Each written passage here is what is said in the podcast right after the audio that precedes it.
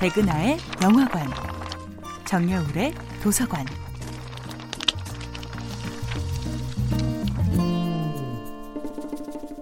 안녕하세요. 여러분과 아름답고 풍요로운 책 이야기를 나누고 있는 작가 정여울입니다. 이번 주에 만나볼 작품은 존 윌리엄스의 스토너입니다. 무언가를 향해 완전한 사랑을 바치는 사람들이 있습니다. 신념, 일, 가족, 연인에 이르기까지 어떤 대상을 향해 무조건적인 사랑을 표현하는 사람들. 상대가 아무리 속을 썩여도 심지어 뼈아픈 배신을 해도 변함없는 사랑과 우정을 바치는 사람. 스토너의 주인공이 바로 그런 사람입니다. 윌리엄 스토너는 야망이 없는 대신 순정만이 불타오릅니다.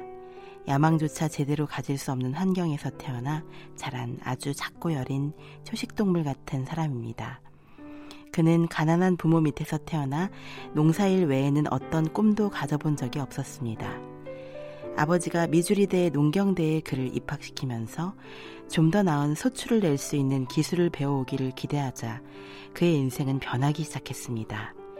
그런데 정작 이 엉뚱한 아들은 아버지가 기대하는 농사 기술이 아닌 영문학에 푹 빠져버립니다.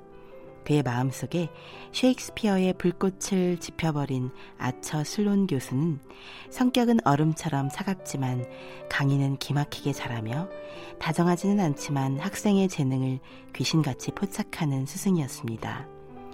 1년 전만 해도 로미오와 줄리엣조차 읽어본 적이 없었던 스토너에게 어느 날 갑자기 심장 깊숙이 침투해 들어온 셰익스피어의 소네트.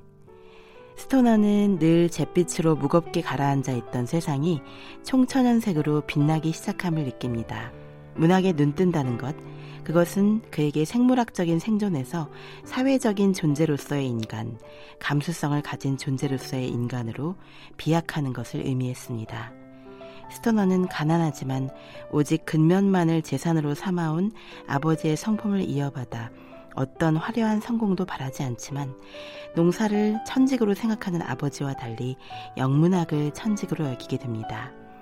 스토너는 태어나서 처음으로 아버지의 명령을 거역하고 몰래 전공을 받고 영문학 박사학위까지 받습니다. 1차 세계대전이 일어나기 전까지 그는 영문학도로서 순수한 기쁨을 누리며 수줍게 친구들을 사귀기도 합니다. 메스터스와 핀치는 스토너가 대학에서 만난 가장 따뜻한 친구들이었지만 메스터스는 꽃다운 나이에 1차 세계대전에서 전사하고 맙니다. 정여울의 도서관이었습니다.